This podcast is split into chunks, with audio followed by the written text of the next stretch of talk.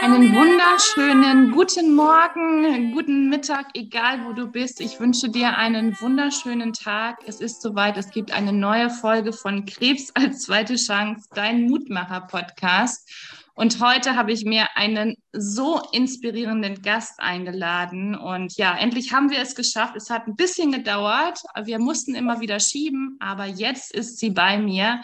Ich begrüße ganz herzlich die liebe Christina und bevor ich sie jetzt offiziell begrüße, möchte ich doch einmal noch ein paar Worte zu ihr sagen. Christina und ich haben etwas gemeinsam, denn wir haben beide unsere Mutter an Krebs verloren. Und was danach passiert ist und was sie für einen schweren Unfall hatte, das erzählt sie dir jetzt selber. Und sie lebt gerade in einem wundervollen Land, nämlich in Südafrika.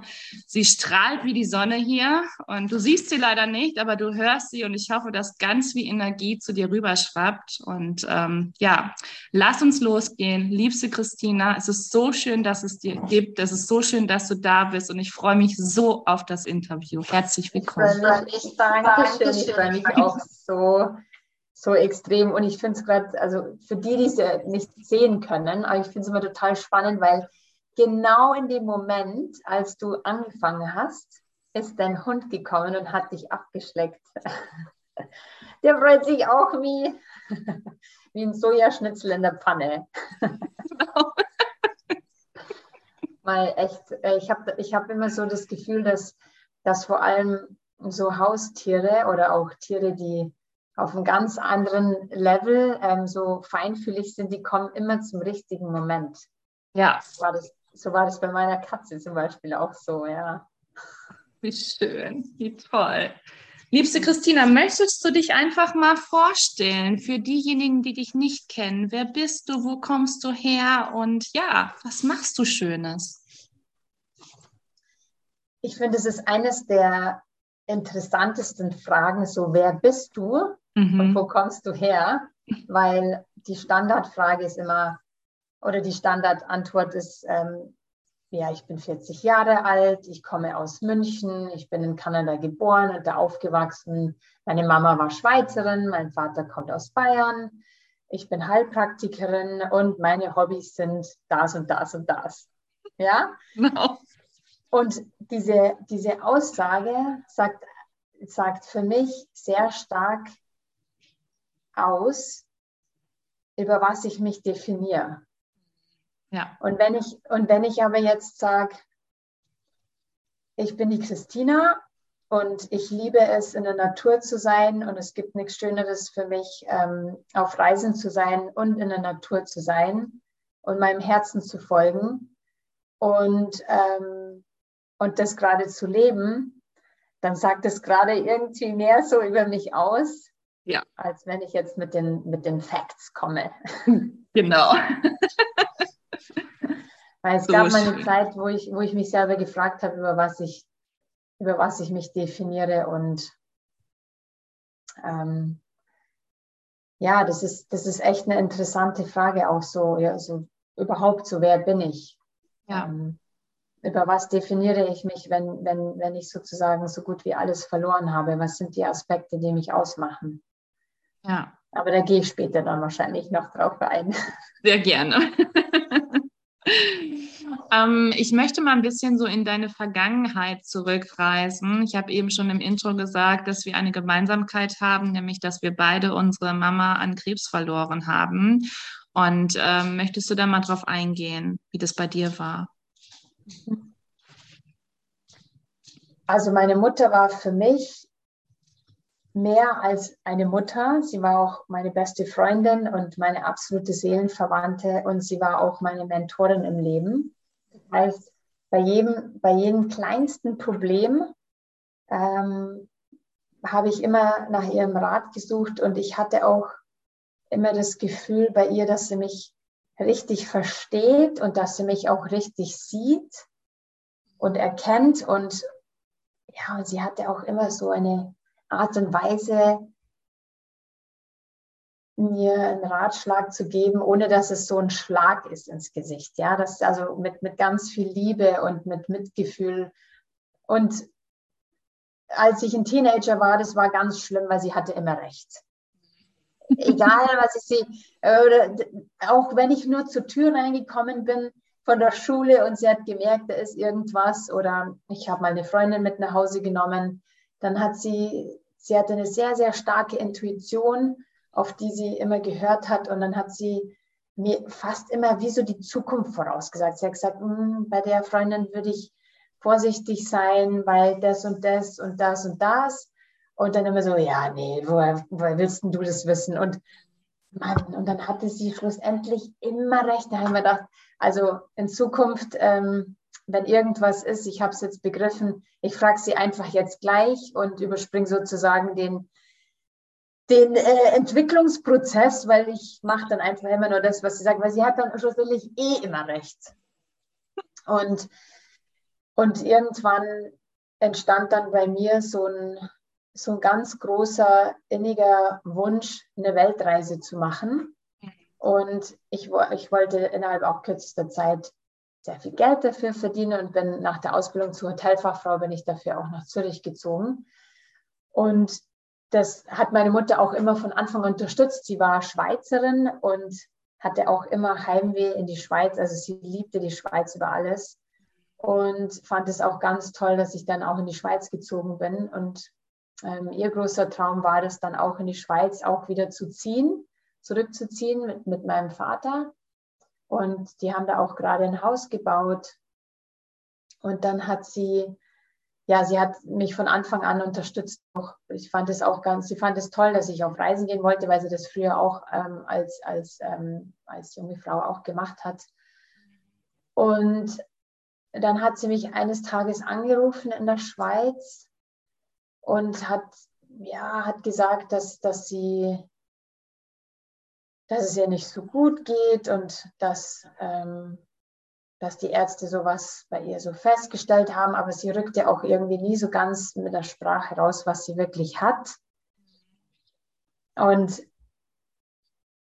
und es war dann mein Vater, der mir dann ähm, erzählte, dass sie, dass Krebs bei ihr diagnostiziert ähm, wurde. Und zwar ein Pleurakarzinom.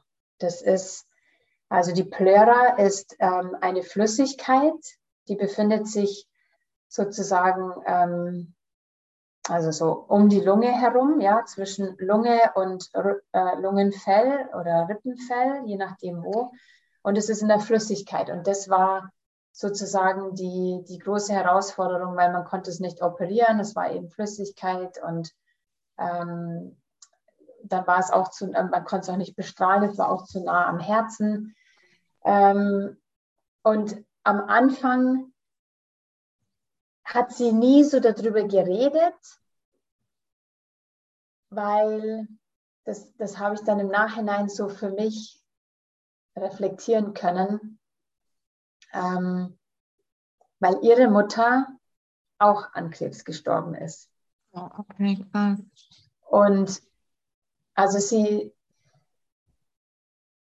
long story short, ähm, sie ist dann in, in ein Jahr nach der Diagnose ähm, ist sie verstorben, beziehungsweise sage ich immer, ist ihren Heimgang angetreten. Und und ich habe am Anfang das nie verstehen können als Tochter, warum sie nie über diese Krankheit ges gesprochen hat mit mir und warum sie ganz, also sie war auch fest davon überzeugt, dass sie auch wieder gesund wird. Sie war so fest davon überzeugt und sie hat mich auch daran, also wo sie mir das auch am Anfang so erzählte, sie hat mich auch darum gebeten, dass ich nicht traurig sein soll und dass ich nicht ähm, an das Schlimmste auch glauben soll, weil ihr das nicht dient, hat sie gesagt. Was ja. mir dient, sind ähm, es ist, ist Kraft und es ist, ist Positivität und auch positives Denken. Und ähm, das hat sie mir aber auch in so einer Art gesagt, nicht alles zu, zu, zu beschwichtigen. Also heutzutage nenne ich das immer so, ja, jetzt, jetzt sprühen wir da ein bisschen pinkes Glitzer drauf und setzen uns auf unser Einhorn und fliegen dann so ein bisschen über, über, die, über den Regenbogen, sondern sie hat in der Hinsicht klar kommuniziert, ähm, was ihr nicht hilft und, und was ihr aber dient. Ja. Und wie du schon, also wie ich schon gesagt habe, ähm, meine Mutter hatte immer recht. Also wenn sie sagt, sie wird auch wieder gesund, dann wird sie das auch. Und genau. ich habe auch darauf vertraut. Und es war auch für mich so ein, so ein Lernprozess, weiter auf die Intuition zu hören, weil sie, weil sie ist dann ein Jahr später, ist sie dann verstorben. Mhm. Ähm, und am, am Mai, als sie auch gestorben ist, da ist auch eine, eine, komplette Welt für mich auch zusammengebrochen, weil ich nicht nur sie als Mutter, sondern auch, auch mit den anderen Aspekten verloren habe als beste Freundin und Seelenverwandte und Mentorin im Leben. Ich habe mir gedacht, oh mein Gott, was soll ich, wie, wie soll ich mein Leben überhaupt meistern?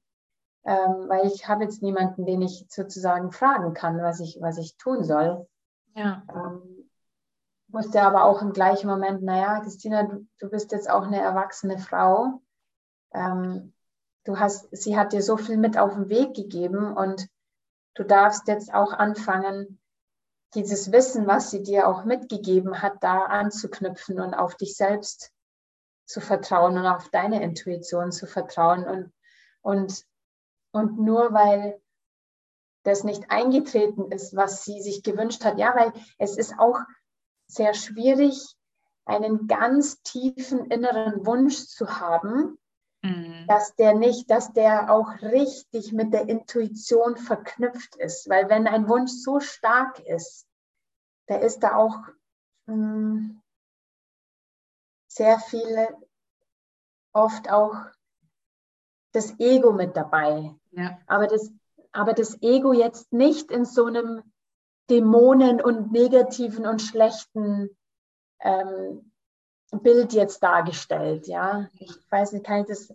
ja. Ich das ja, absolut. Nee, ist das nicht. Manchmal habe ich so Wortfindungsstörungen, da muss ich einfach sagen, nee, kannst du mir das alles oder so erklären. Nein, ähm, gut.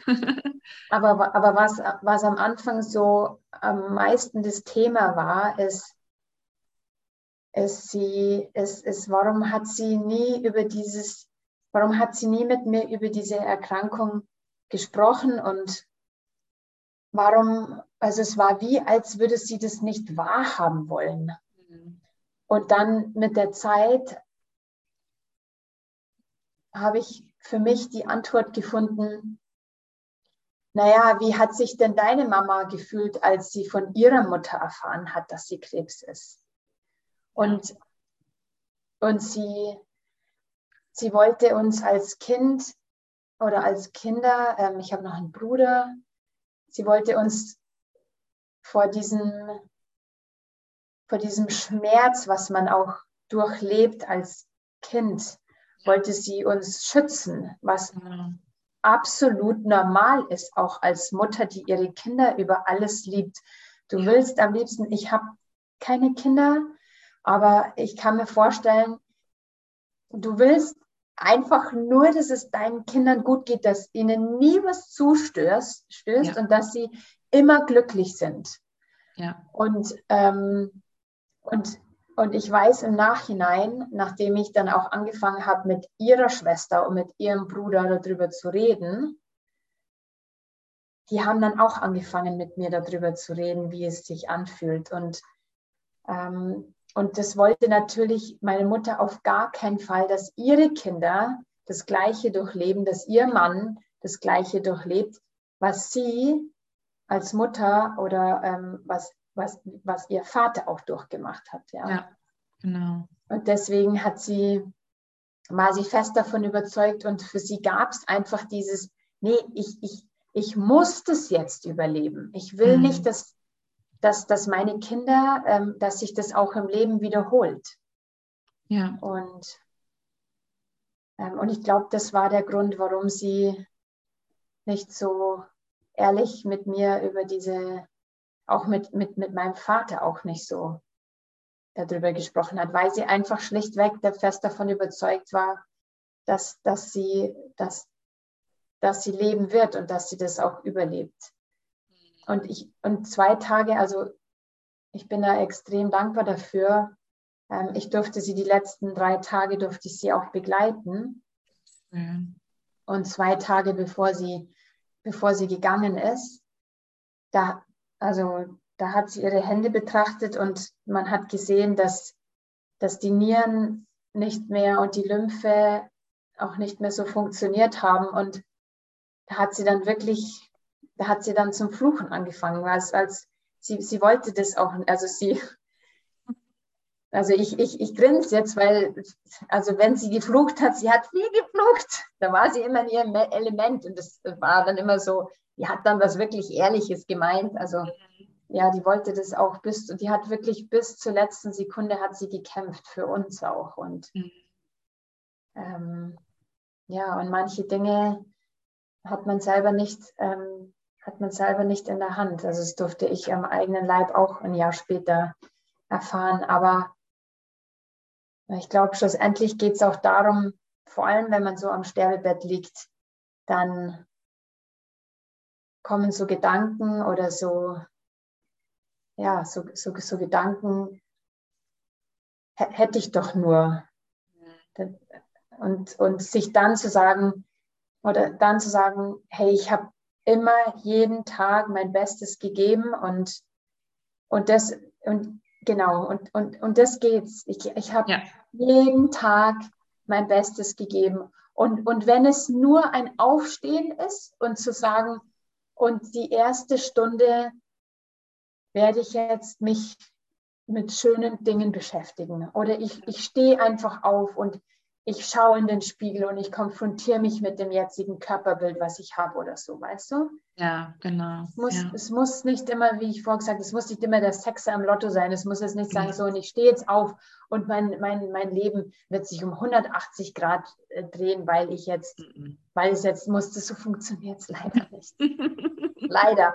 Aber äh, ich bin super offen, mich ähm, vom Gegenteil überzeugen zu lassen. Also falls du irgendwann mal diesen Knopf findest oder so, dann genau. please call me, please call me. Wenn es einen Shortcut, äh, Shortcut gibt im, im Leben, also eine, eine Abkürzung, dann ähm, bin ich die Erste, die sie beschreiten möchte. Absolut, ich glaube, da ist jeder von uns die Erste oder der Erste. Wie ging es dann weiter für dich, als deine Mama gestorben war? Ich war das erste Mal, okay, das erste Mal, wo ich richtig in Trauer war, wo mein Großvater gestorben ist, da war ich zehn, glaube ich, zehn oder elf. Ähm, aber ich, als meine Mutter gestorben ist, da war ich in tiefster Trauer und ähm, die geplante und schon gebuchte und komplett organisierte Weltreise, bevor sie gestorben ist, also ich habe sie dann storniert, weil meine Mutter, die war, die ist erkrankt. Dann habe ich meine, meinen Traum sozusagen auf Eis gelegt. Dann ist sie gesund geworden, hat mir das dann mitgeteilt, dass ich dann die Reise buchen darf. Also was heißt darf, so, dass ich, dass ich buchen kann. Ja. Ähm, und dann habe ich sie gebucht und dann hat sie, dann ist, ist es ihr wieder schlechter gegangen und ist zurück in die Klinik gekommen und dann habe ich die komplette Reise storniert. Ähm, und im Nachhinein war das eins meiner besten Entscheidungen im Leben. Ja. Ähm, das hätte ich zum Beispiel bereut, wenn ich, wenn ich nicht da gewesen wäre. Ja, natürlich, ja. Aber in dem Moment war das für mich ganz, ganz schwer, diese, diese Reise abzusagen, weil, weil ich so kurz davor war. Ich hatte meinen Job schon gekündigt und das Auto verkauft und die Versicherungen abgeschlossen, weil ich war so wirklich nur noch, okay, nur noch ins Auto setzen, äh, ins Flugzeug setzen. Ja. Und, ähm,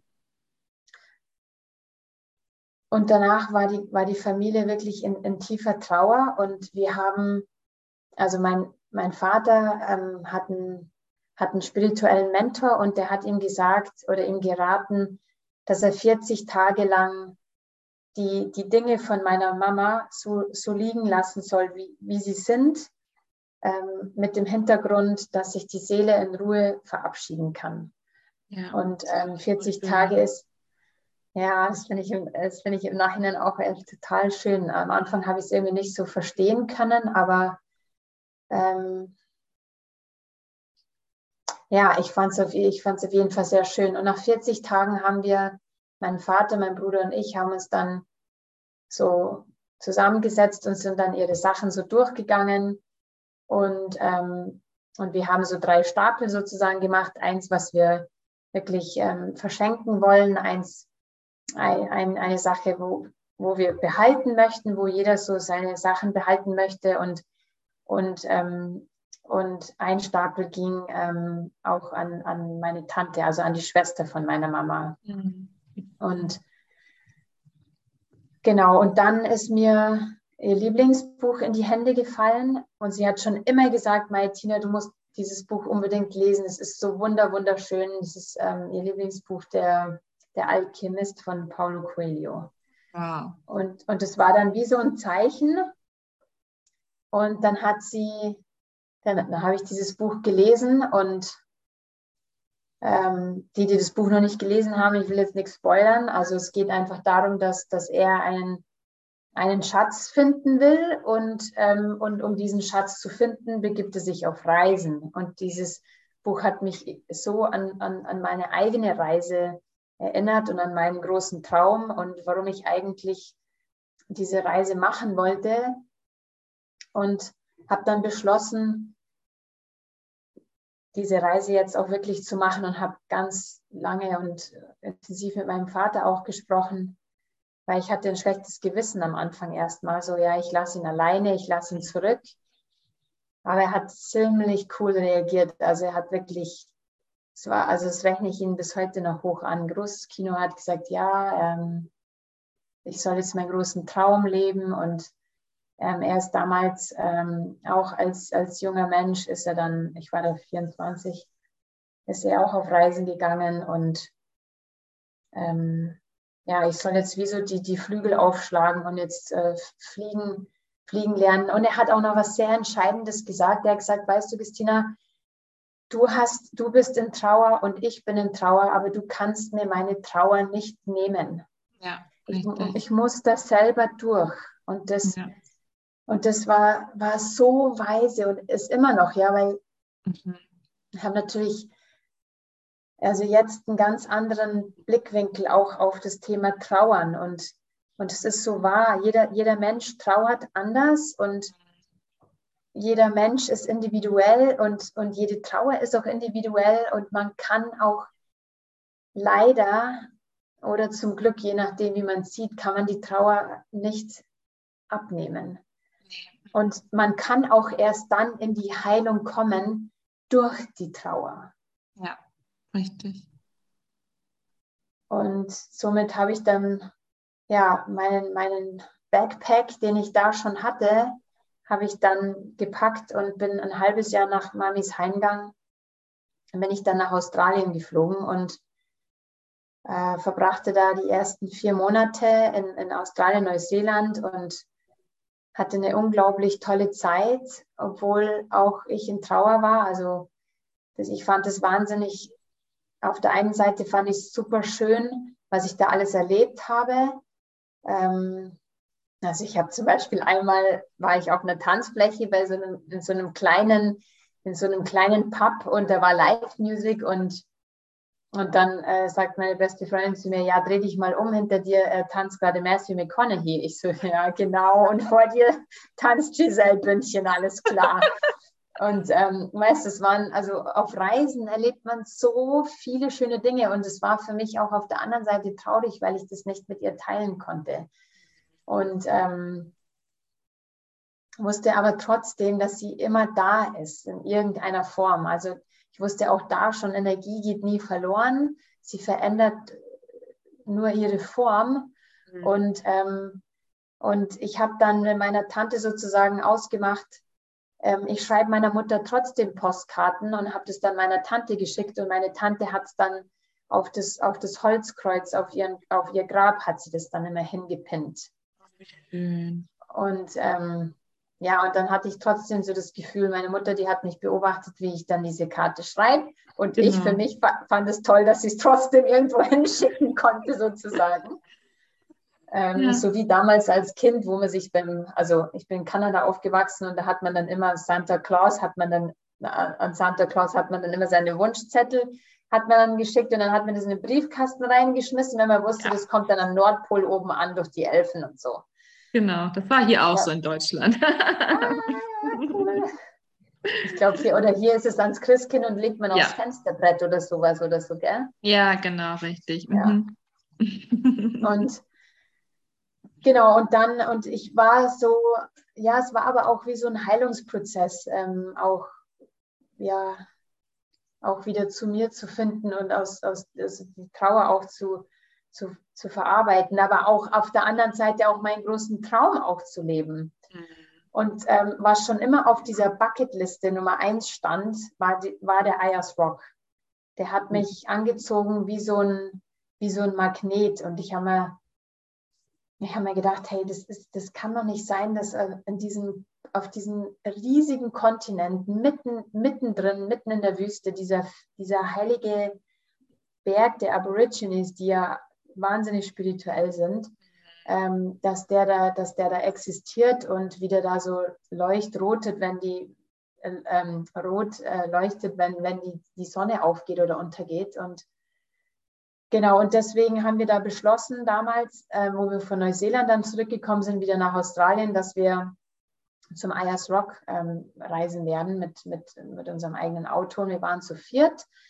Und ähm, es war ähm, meine beste Freundin eben dabei und einer meiner, meiner besten Freunde aus Zürich noch, aus, den, aus der Zürich-Zeit und eine Backpackerin, die wir damals kennengelernt haben. Und dann waren wir auf dem Weg zum Ayers Rock und aus, ja, aus unerklärlichen Gründen haben wir uns bis fünf bis sechs, fünf bis sechs Mal dann überschlagen. Die Fahrerin hat die Kontrolle über das Fahrzeug verloren und, und ähm, dann war das so ein schwerer Unfall, dass noch am Unfallort noch, noch der Ronny, mein, mein Kumpel, ähm, gestorben ist. Und ich war dann extrem schwer verletzt. Und ähm, zum Glück waren die anderen zwei ähm, ähm, Mädels, die waren nicht so schwer verletzt. Und es hat dann zwölf Stunden gedauert, bis wir dann ähm, im Krankenhaus waren oder bis ich dann in dem Trauma Center war nach Adelaide.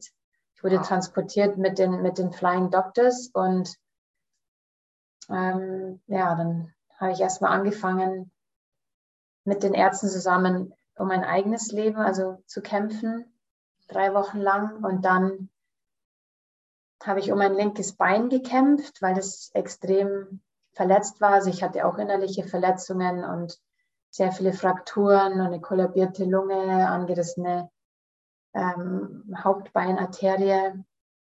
Aber das, was so am schlimmsten verletzt war, war, war, das, war der linke Unterschenkel.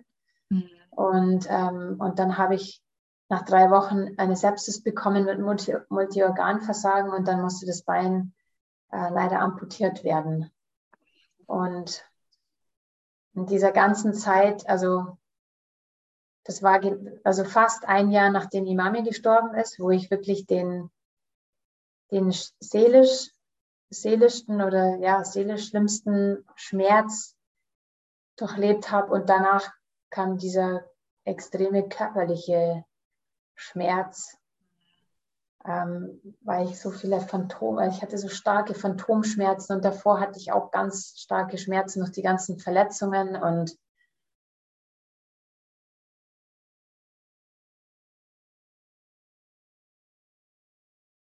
Ja, und so fing er und ähm, ja, das ist jetzt erstmal so, was danach passiert ist.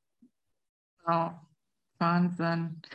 Ja, also äh, ich kriege Gänsehaut, wenn ich, wenn ich das hier höre. Und ähm, ja, jetzt sitzt du hier freudestrahlend vor mir und das ist so unglaublich. Und du machst so viel Menschen da draußen Mut, dass das Leben trotzdem genau danach weitergeht. Ähm, hast du dich in dieser Sekunde oder in diesen Stunden, wo du im, um dein Leben gebangt hast, hast du dich da irgendwie sehr mit deiner Mama verbunden gefühlt? Also hattest du das Gefühl, dass sie da war? Mhm. Ähm, das ist auch total spannend. Also ich habe, ich selber habe nie um mein Leben irgendwie gebankt. Also ah, okay. ich habe das, ich habe das erst im Nachhinein so richtig begriffen, ähm, nachdem mir die Ärzte damals schon, aber auch wie es mein Vater und mein Bruder empfunden hat, ähm, meine, mein, die Ärzte haben immer gesagt, ja, ich bin medizinisches Wunder. Das ist eigentlich ein Wunder, dass ich das, das, diesen schweren Unfall überlebt habe. Absolut, ja. Kannst du sicher total nachvollziehen, weil du jetzt total Hast du wahrscheinlich schon alles schon mal gehört. Ja, Oder nicht so extrem wie du. Ja, ja nicht so extrem, aber ja. ja. Und in dem Moment, wo, wo ich in dem Flugzeug saß, wo dann ähm, wo das, eben, ja, das Flugzeug mich vom Unfallort in, in die Klinik geflogen hat, ähm, da hat, da habe ich dem Arzt, Arzt gesagt, er soll einen guten Job machen und ja schauen, dass ich lebend in der Klinik ankomme, weil meine Mutter schon ein Jahr vorher an Krebs gestorben ist und ich kann das jetzt meiner Familie nicht auch noch antun. Wow. Und so im Nachhinein betrachtet Ah, jetzt ist die Verbindung gerade schlecht. Auch gleichzeitig auch die Familie durchmacht, dann hat man so eine ganz andere Motivation, wenn man weiß, okay, ich, ich kämpfe auch, ich kämpfe auch für etwas. Mhm. Und es muss nicht eine super toll, perfekte, laufende Familie sein oder weil, weil, weil manche mir auch geschrieben haben, ja, ich habe leider nicht so eine Familie, aber ich bin fest davon überzeugt, dass es immer ein, ein, eine, einen Punkt gibt, ähm, für das es sich immer lohnt zu kämpfen. Und wenn es, und wenn es der eigene Traum ist, das, was man noch nie gemacht hat, also bei mir war das, ähm, ich habe immer noch nicht den IOS Rock gesehen, ja. Ähm, der steht immer noch bei mir an, an erster Stelle von, von der Bucketliste. Aber es gibt immer etwas, wofür es sich lohnt zu kämpfen. Und wenn es für, für die eigenen Träume sind, äh, die oder für etwas, was man schon immer machen wollte und, und Angst hatte oder äh, sich noch nicht getraut hat zu machen, dass man dann sagt, hey, und das, das will ich auf gar keinen Fall bereuen. Und das heißt, dass es klingt zwar jetzt total komisch, aber ich, ich glaube jetzt im Nachhinein betrachtet, ich hätte, ich hätte nicht so gekämpft, wenn, nicht, wenn es nicht vorher mit meiner Mutter passiert wäre, weil ich hatte so starke Schmerzen. Es gab einen Moment, wo ich mir den Tod gewünscht habe, weil diese Schmerzen waren nicht mehr auszuhalten. Ich habe mir gedacht, hey, das ist keine Lebensqualität mehr. Ich kann ich kann mich selber nicht mehr im Bett mehr umdrehen und ich, ich, ich, ich ertrage diese starken Schmerzen einfach nicht mehr. Und das war der Punkt, wo meine Mutter sich dann mit mir unterhalten hat. Wow. Also ich für mich, also ich, also für mich war das eine Nahtoderfahrung. Mhm. Ähm, also es war jetzt nicht so dieser Klassiker, wo man jetzt diesen, ähm, diesen Tunnel sieht mit diesem ähm, Licht am Ende des Tunnels oder so, ja. Ähm, aber es war so eine Sache zwischen, zwischen meiner Mutter und mir, die, die im Nachhinein rausgekommen ist.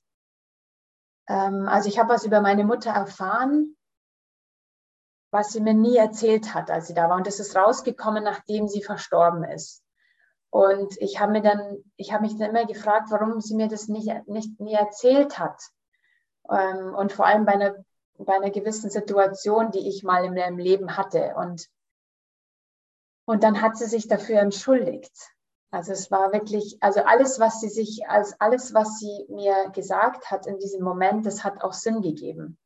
Ich weiß im Nachhinein genau, was, was hatte ich für ähm, Drogenträume, ja, mit den ganzen Schmerzmitteln, wo ich vollgepumpt war wegen den starken Schmerzen und was ist wirklich passiert. Und das hat von, von, von, von Beginn an hat das alles Sinn, Sinn gemacht, was sie mir auch gesagt hat. Und das Letzte, was sie, sie hat auch zu mir gesagt, dass sie die ganze Zeit bei mir ist und ähm, dass sie mich durch diese schlimme Zeit auch trägt. Und, ähm, und was ich auch noch total schön fand, ist, dass sie mir gesagt hat, ich soll meinem Vater ausrichten, ähm, dass sie ihn über alles liebt und dass sie auf ihn warten wird. War auch ähm, sehr schön. Das habe ich übrigens noch niemandem jetzt bei der Podcast noch erzählt, aber. Oh Gott. Ähm, das, Danke für dein Vertrauen. Ja, weil es wirklich sehr, ja, weil es sehr persönlich ist, aber, mhm. aber es mhm. hat sich jetzt richtig angefühlt, das jetzt hier zu teilen. Ach, wie schön. Und ähm, also auch, ja, auch auch als Partner das zu, also das fand ich auch für meinen Partner, auch äh, für meinen Vater auch so schön als Partner. Ich, ich kann ja nur trauern als, als Tochter, ja, aber auch so zu wissen, ähm, und es war auch lange auch das Thema für, mein, für meinen Vater, weil er, weil er danach irgendwann auch eine, eine, eine andere Frau kennengelernt hat, ähm, mit der er jetzt ähm, auch verheiratet ist. Aber auch diese, nicht diese, diese falsche Loyalität meiner Mutter auch gegenüber zu haben, so, ähm, ja, ich darf jetzt nie wieder in meinem Leben glücklich sein. Und ja ich, ich habe ich hab meiner, hab meiner Frau oder, oder ja, meiner Partnerin äh, geschworen, ähm, immer für sie da zu sein, sie immer zu lieben. Aber ja, also das jetzt in seinen Worten auszudrücken, ähm, er ist da auch schon, er ist da auch sehr spirituell, aber auch recht gläubig. Ja, es heißt ja auch, bis dass der Tod uns scheidet. Ja, ja genau. und der Tod ist sozusagen das, das das Ende und jedes Ende ist aber auch gleichzeitig auch ein Anfang, ja, weil alles eins ist.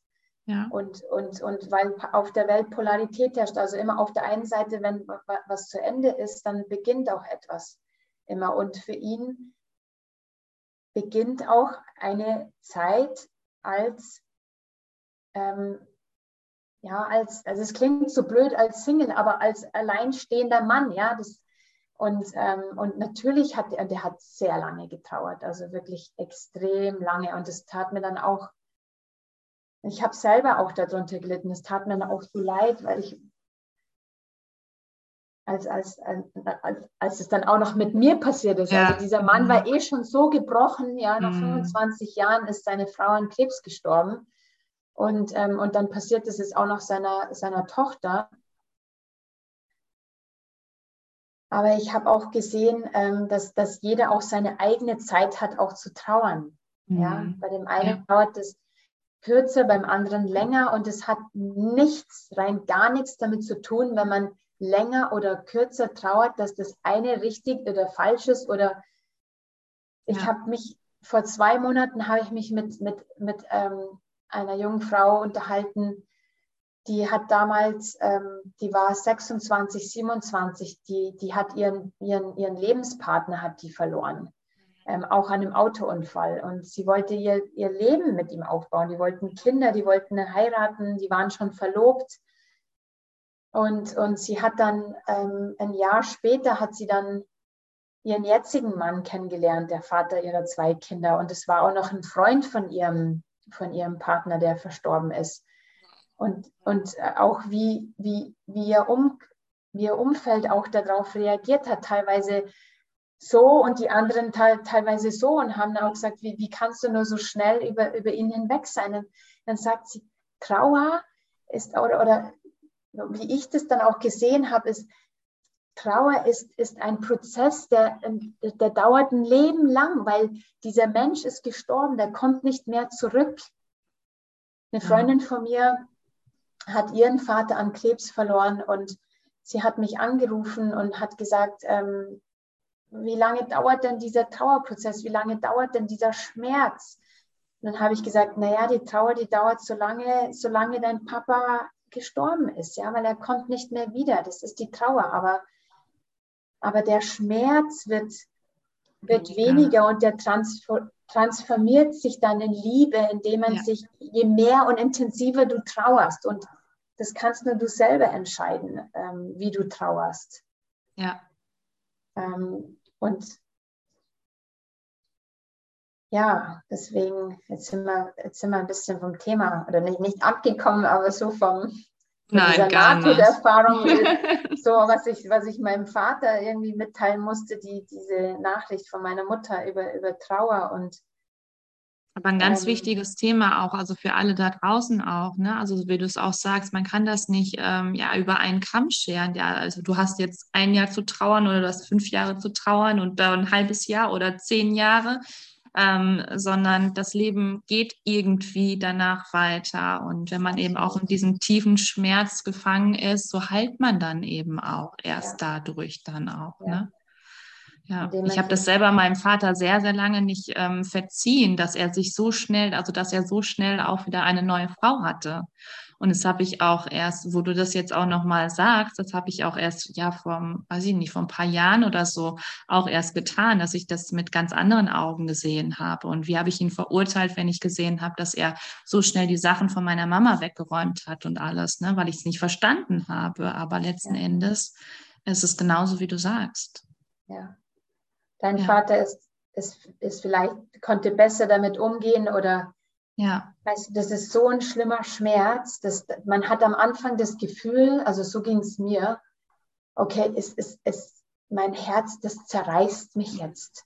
Ja. Ich, ich ertrage diesen Schmerz nicht, dass sie jetzt nicht mehr da ist. Sie kommt mhm. nie wieder. Also mir kommen jetzt die Tränen, wenn ich, wenn ich in dieses Gefühl wieder einchecke. Ja, ähm, das, das, das, das, das, ist, das man, man denkt, dass, dass man überlebt es nicht, aber, aber das Herz ist gleichzeitig auf der anderen Seite auch so unglaublich stark, ja. hat so ein unglaubliches Reson Resonanzfeld und, und schafft auch genau das Gegenteil. Und das, was ich für mich festgestellt habe, ist, wenn man, wenn man trauert und wenn man diese, diese, sich mit diesem Schmerz, wo man denkt, dass ich ertrage das nicht mehr, wenn man sich damit voll und ganz, all in, 100 Prozent sich dem hingibt, dann, dann wird es besser. Mhm. Dann ja. kann das Herz anfangen zu heilen. Es ist wie so ein Stachel, der in diesem, äh, ich habe das in, dem Buch, äh, äh, in meinem Buch so beschrieben, das ist wie, als würde so ein Stachel in dem Herz stecken und es blutet die ganze Zeit. Es blutet und blutet und blutet. Es kann nicht zuheilen, weil dieser weil dieser ähm, Stachel drin steckt. Und man hat Angst, dass wenn man diesen Stachel dann einfach rauszieht, dass man dann verblutet. Ja.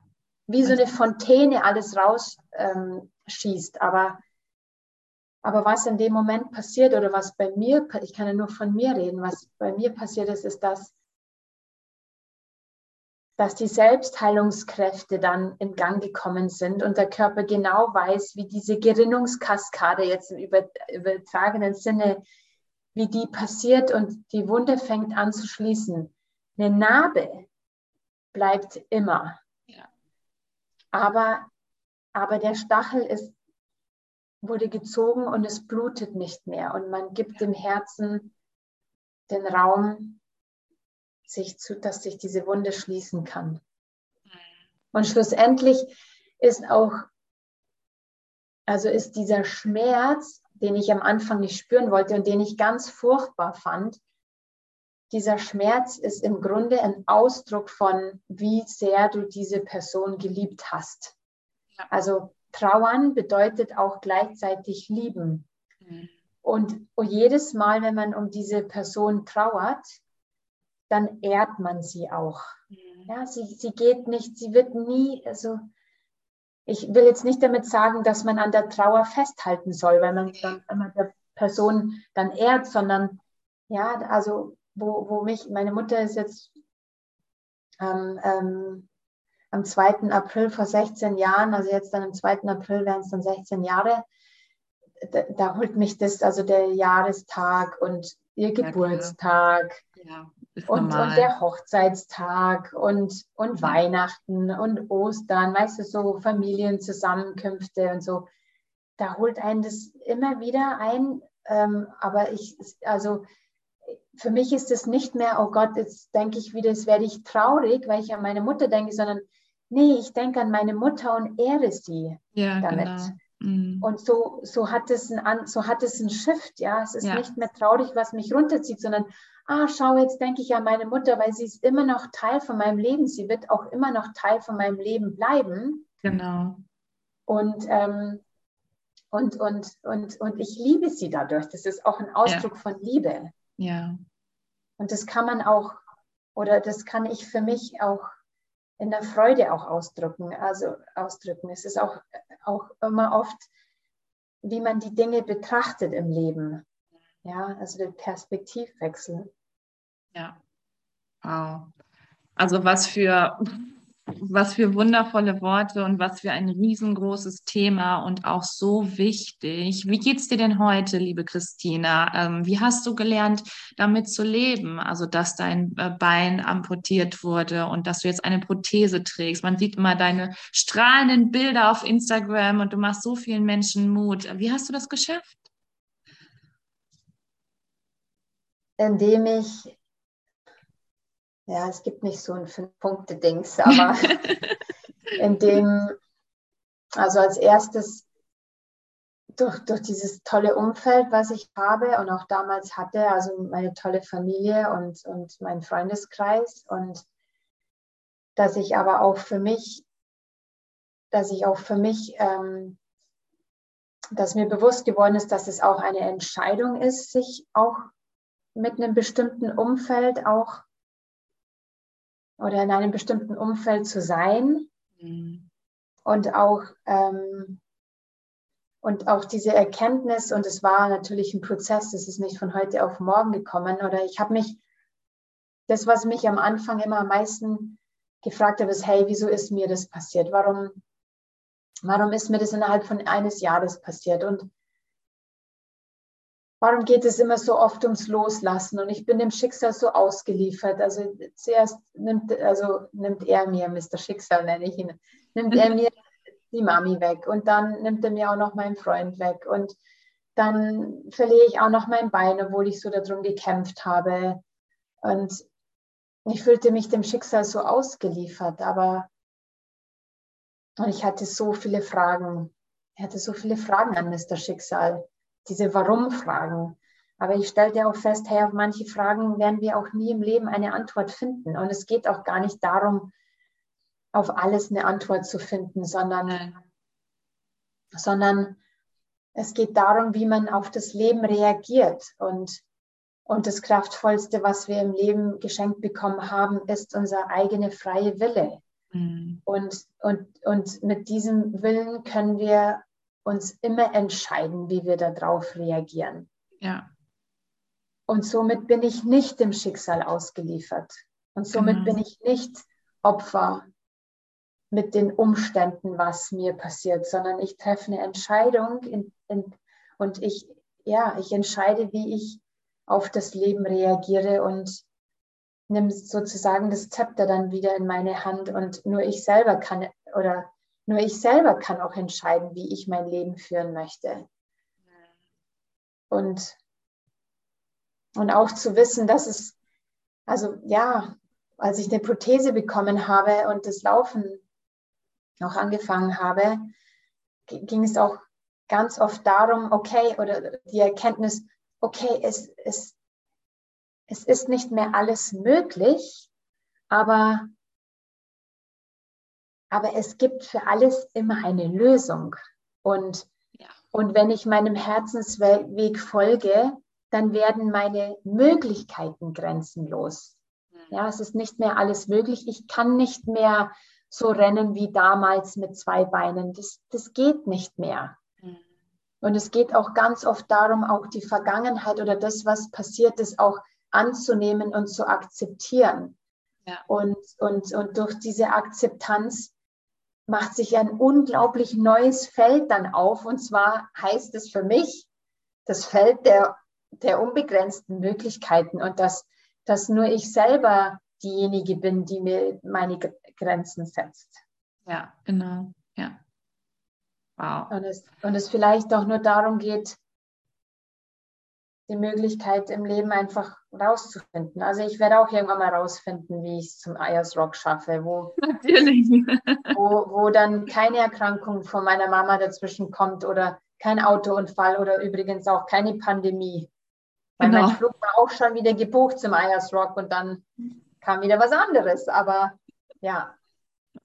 ja. ja irgendwann kommt der richtige Zeitpunkt und dann stehst du da oben und dann hast du es geschafft und ja. dann kannst du es abhaken auf deiner Bucketlist.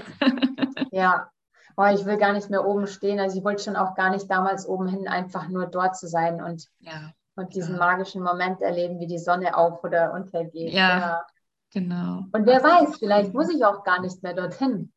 Vielleicht habe ich, vielleicht muss es, braucht es gar nicht mehr. Richtig. Wir wissen es letztendlich nicht. Genau. Ja, genau, so ist es. Liebe Christina, ich könnte noch stundenlang mit dir weiterreden, ähm, aber deine Zeit ist ja auch begrenzt und ich würde noch total gerne wissen, gibt es etwas, was du noch sagen möchtest, also wo du den Menschen Mut machen möchtest? Ich verabschiede mich jetzt schon mal von dir und danke dir für dieses wundervolle Interview und wünsche dir alles, alles Liebe. Wir bleiben natürlich hier verbunden und das sind jetzt deine letzten Worte an die Community die du jetzt teilen darfst. Und ähm, ja, lass dein Herz fliegen und let, let it flow. Also, oh je, da gibt es tausende Sachen, die ich sagen will. Was mir am Herzen liegt, ist zum Beispiel das Peak-Projekt, das heißt Peers im Krankenhaus, mhm. wo wir als geschulte Peers andere Menschen begleiten, die, ähm, die auch ein, ja, ein, ein, etwas verlieren, ein Bein oder einen Arm verlieren oder eine Hand oder ein Fuß. Und, ähm, und es war so unglaublich wertvoll, oder diese Arbeit ist so unglaublich wertvoll, begleitet zu werden mit jemandem, der, ja, der das Gleiche erlebt hat und der, dem man auf der, auf einer gleichen Ebene begegnen kann und ähm, auch, oder auch generell grundsätzlich andere Menschen zu begleiten durch Schicksalsschläge, ähm, egal was für Schicksalsschläge es sind oder durch einen Trauerprozess. Ähm, ja, dass man ge ge ja, gerne mit mir in Kontakt kommen kann oder über auch, auch wie immer. Also genau. Das verlinke ich natürlich es, alles hier. Es gibt so vieles jetzt zu sagen am Schluss, aber ich denke, ich habe alles Wichtige oder das, was ich teilen möchte, habe ich gesagt. Und wer mehr erfahren möchte, kann gerne mit mir in Kontakt treten, ja. Wunderschön. Ich danke dir, liebe Christina. Danke dir für deine Zeit und dass ich meine Geschichte hier mit dir teilen durfte, vor allem gerade bei dir. Danke. Sehr gerne. Wow, was war das für ein wundervolles Interview. Ich bin immer noch total berührt und emotional geflasht und ich finde, das passt auch gerade in die heutige Zeit, ähm, was auch den Krieg in der Ukraine angeht, zwischen Russland und der Ukraine. Und ähm, nämlich diese, ja, diese Angst oder diese Bewältigung nach dem Tod, diese Trauer, diese Ohnmächtigkeit, diese Hilflosigkeit. Und ähm, ich finde, Christina hat das so wundervoll auf einen Punkt gepackt. Und ähm, es ist unglaublich, dass sie diese Geschichte mit uns geteilt hat.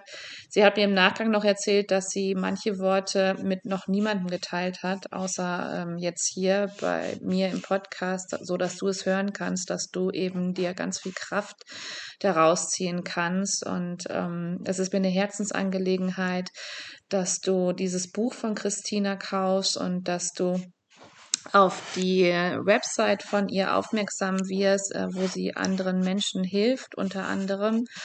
Und ähm, sie ist ein so wundervoller Mensch, so warmherzig und ähm, ja, hat es so sehr verdient, eben ähm, glücklich zu sein, was sie auch ist und ähm, dir Kraft und Mut zu schenken.